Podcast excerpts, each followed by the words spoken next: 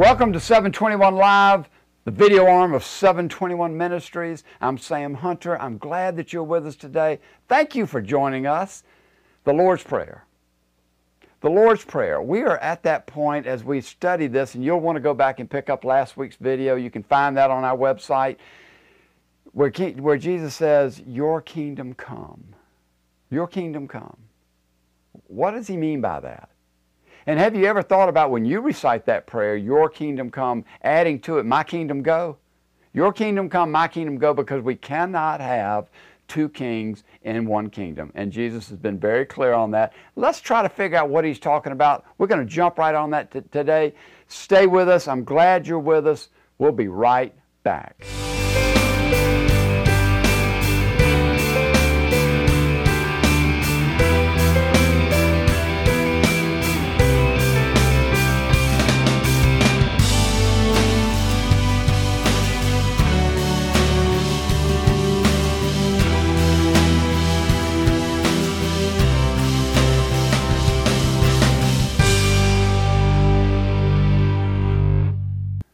The Lord's Prayer.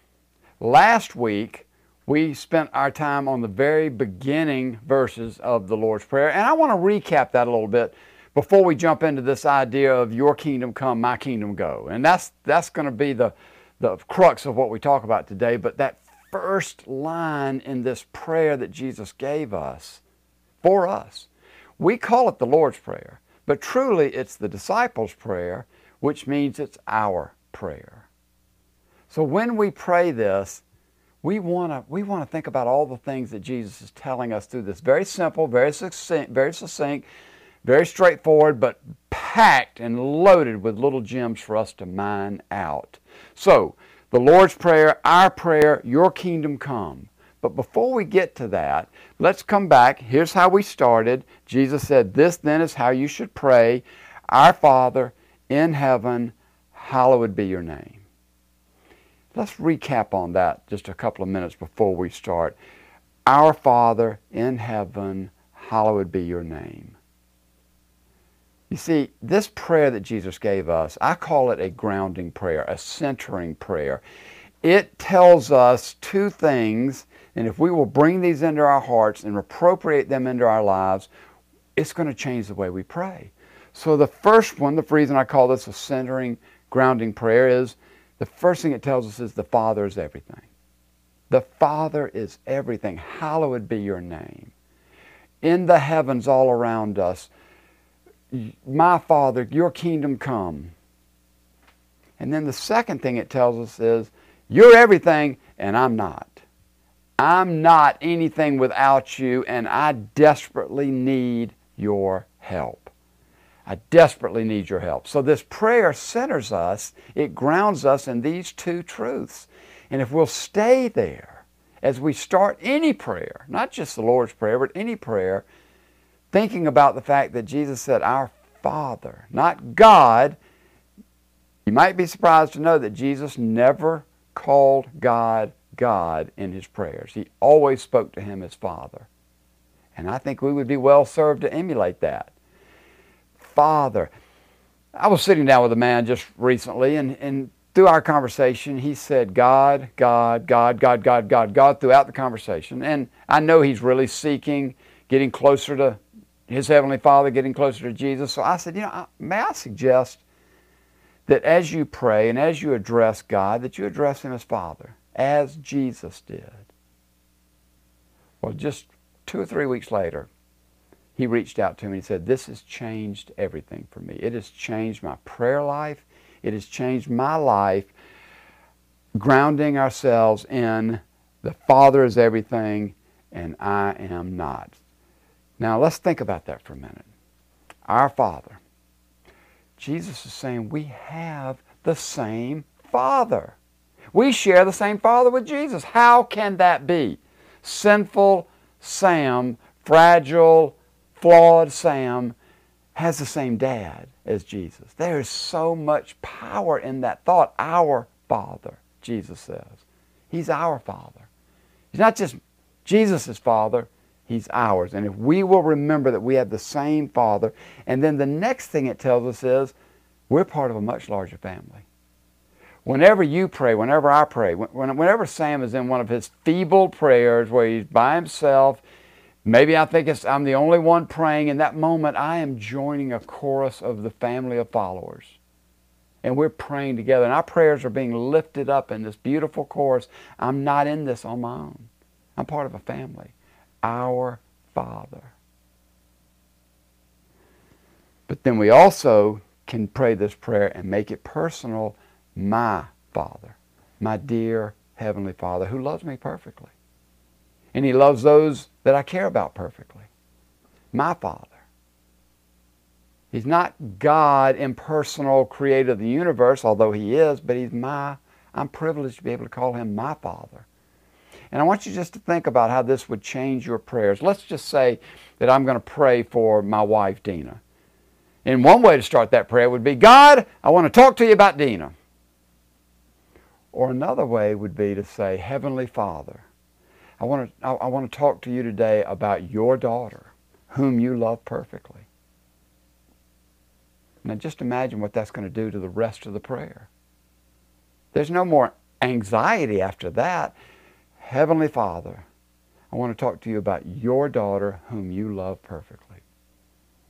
I remember in the years past, I learned to pray this way, and I would pray about my daughter, Brittany, and I would say, Heavenly Father, I want to talk to you about our daughter. Our daughter. You, the one you love perfectly. And then any anxiety I had in my prayer life just dissipated. Because He's our Father and He's my dear Father. And that starts to change everything. Let's take a look at this. We, we, ha- we call this a God saturated world. But I've started calling it a Father saturated world. And when Jesus says, Our Father in heaven, he does not say in heaven, he says in the heavens. You think about what image you would conjure up with in heaven. That's somewhere out there far away, as Bette Midler said, from a distance. He loves us from a distance. He's watching us from a distance. No.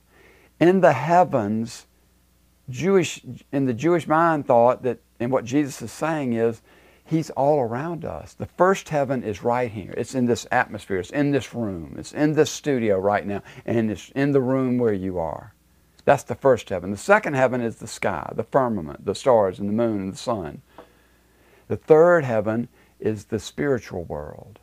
Paul talks about that in 2 Corinthians, that he had these visions, he had an experience of being taken into the third heaven.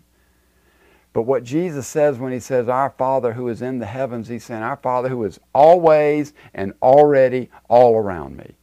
Always, already, all around me. And we see this in Psalm 139 5, just reading the beginning of it. You hem me in behind and before.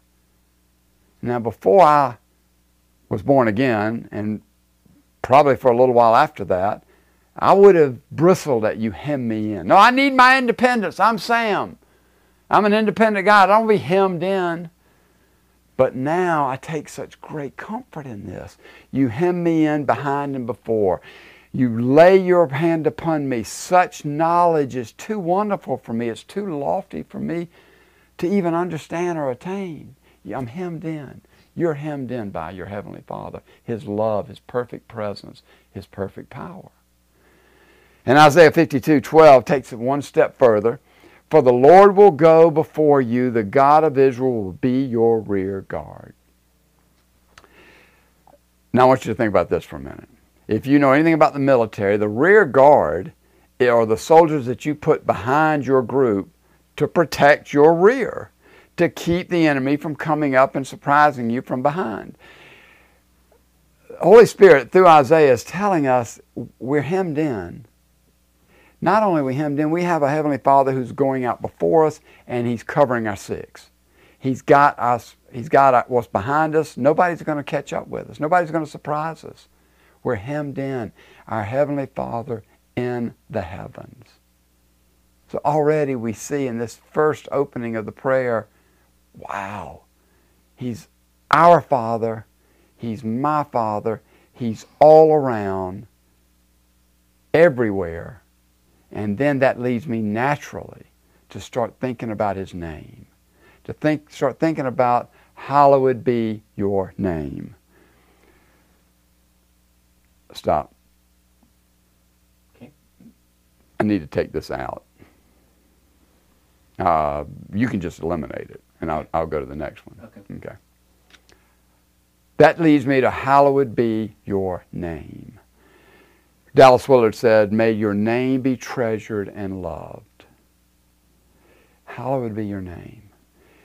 You want you to think in terms of people that you, across your life, maybe national figures, maybe personal figures whose name you have such reverence and respect for. Maybe your grandparents, maybe your parents, maybe a, a, general in the army or a politician or some leader of our country or someone over the years, the, a historical figure that you have such reverence and respect for. Your, his name conjures up reverence and respect in your heart. And then you add affection to it. And Jesus is saying, Hallowed be your name. Reverence and respect, honor, and affection for your name. So right away, we see this first line is just packed. Our Father, my Father, who's already and always all around me, and your name has become so special to me. When I hear your name, when I think about your name, it conjures up all these warm and fuzzy feelings inside. The joy that comes from being your child.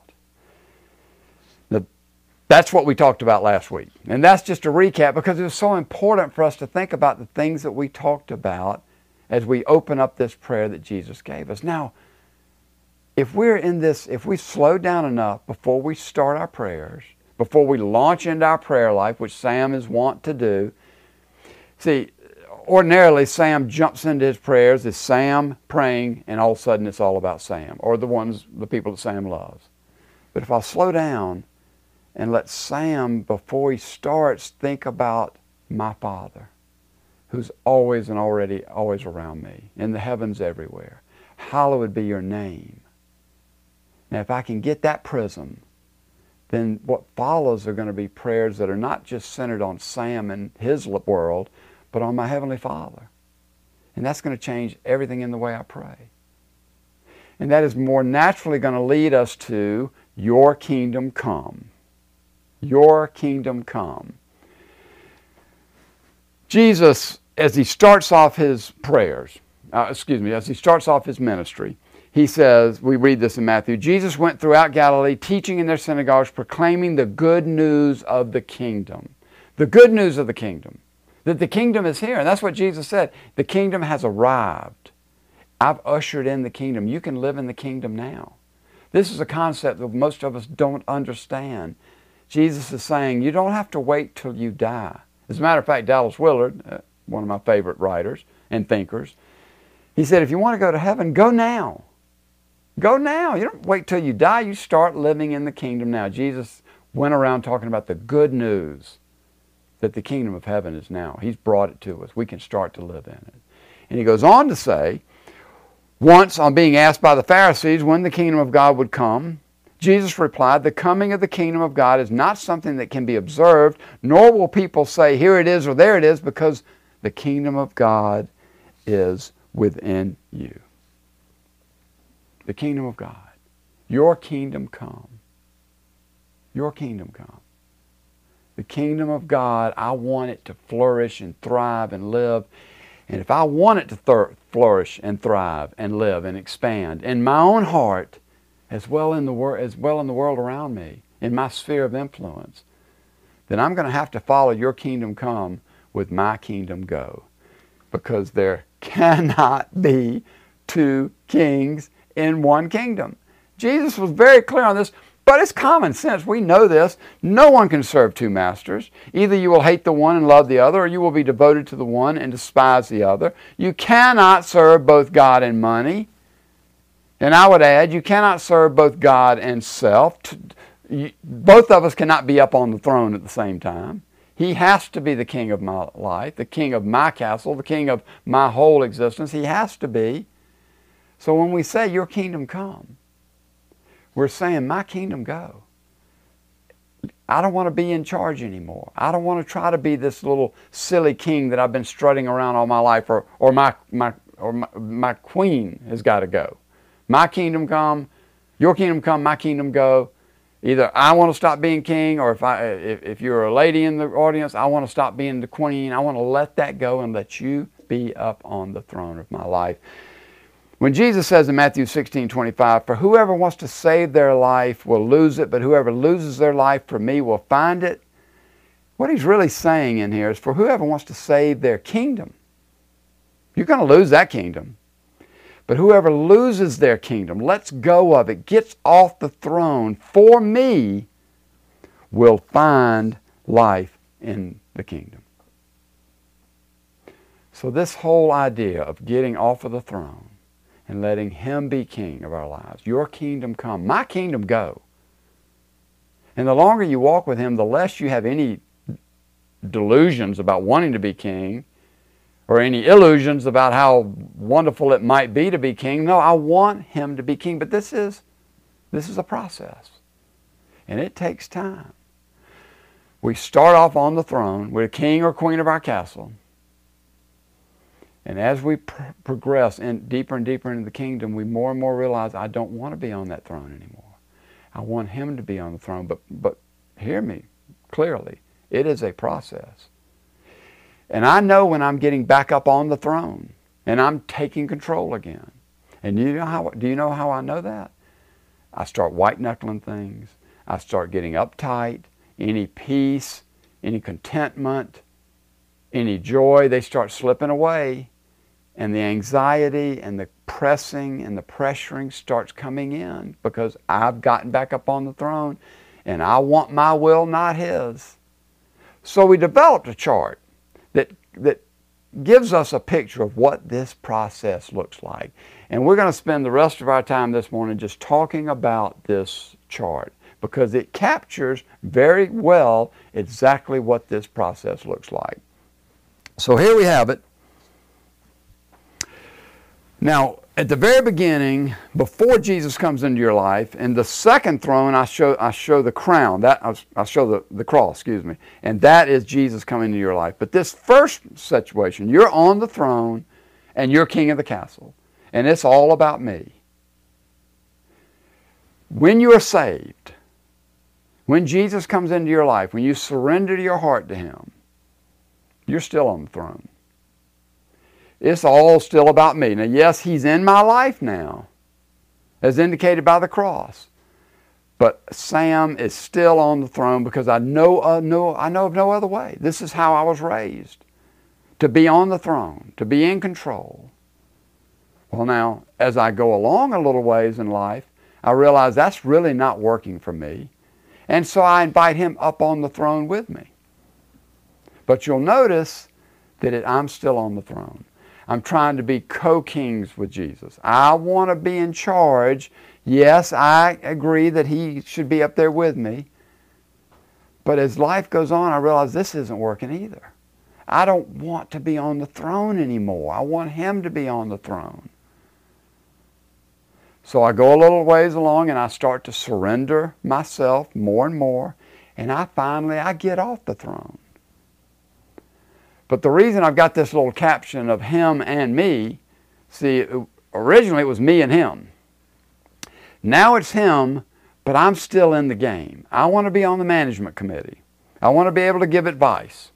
I want to be able to say, now, Jesus, I'm not sure you th- you've got all the information here. I'm not sure you're, you're thinking about these things. Let me help you a little bit. I, I, I want to be on the management committee. I want you up on the throne, but I want my input on this. Now, you know, that doesn't work. Being on the throne doesn't work. Pulling him up and, and co, being co kings, that doesn't work. Getting off the throne, but still wanting to be on the management committee, that doesn't work. And you'll notice on this, on this chart that I have that I show, I show myself as a little person, and that cross is a little bigger because it's now on the throne. But the final step as we go through this process is that cross getting bigger. And you notice that I'm not getting smaller, I'm actually getting bigger also because I'm now starting to become the person that He created me to be. So as He becomes larger and on the throne in my life, I actually become the person that He designed me to be. He never designed me to be the king of my castle. He designed me to work with Him, use the gifts and the talents that He's given me, but let Him be the king. And oh, what a relief it is to let Him be the King in my life. You know, years ago, uh, right out of college, I ran into a real dear friend of mine's father who ran a big company. And he asked me, uh, Sam, what do you want to do with your life? I'm just out of college. And I said, I want to run a big company like you do. And he smiled and he said, No, you don't. No, you don't. And I did not understand what he meant by that.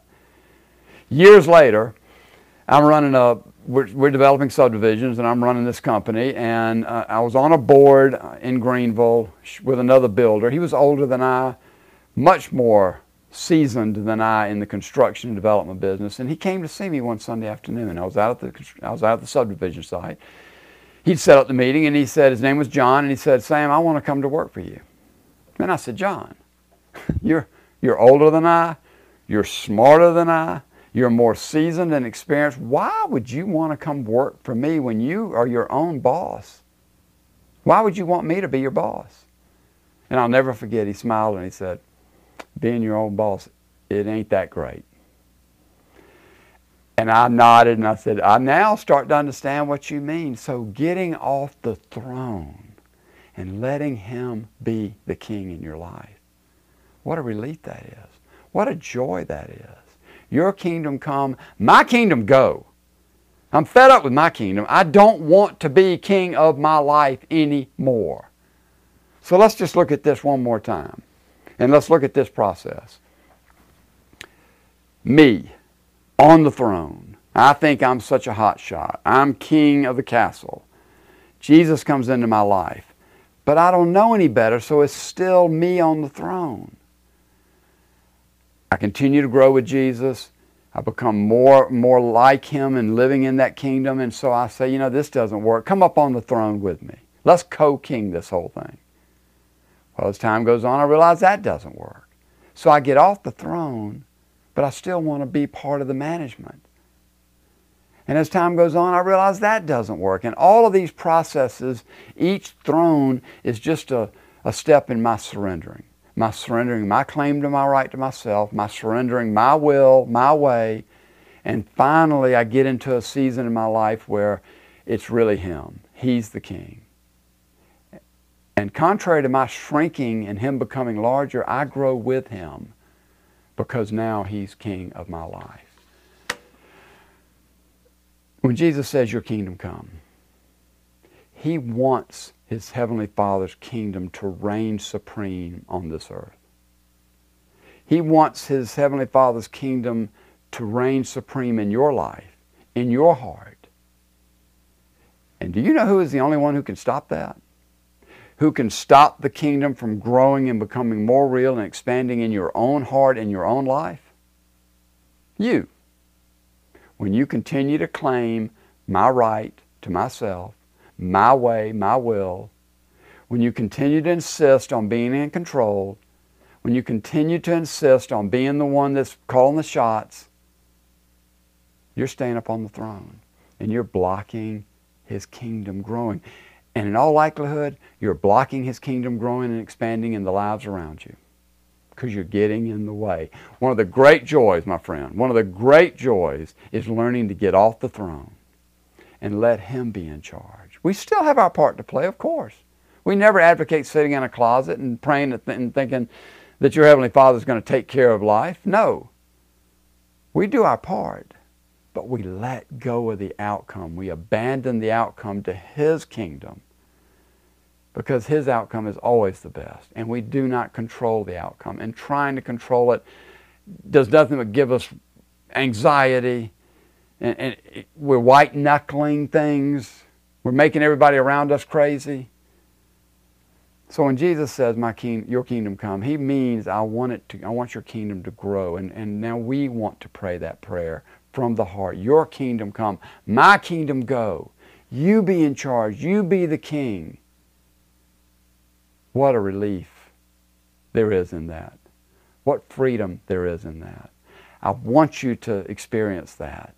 So now as we go through this Lord's Prayer, which is the disciples' prayer, which means it's our prayer, let's remember He's our Father, He's my Father, He's everywhere and already all around me. His name has become so special to me, and I want His kingdom above all else.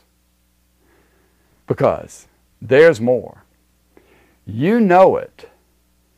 Come, let His kingdom grow in you and find it.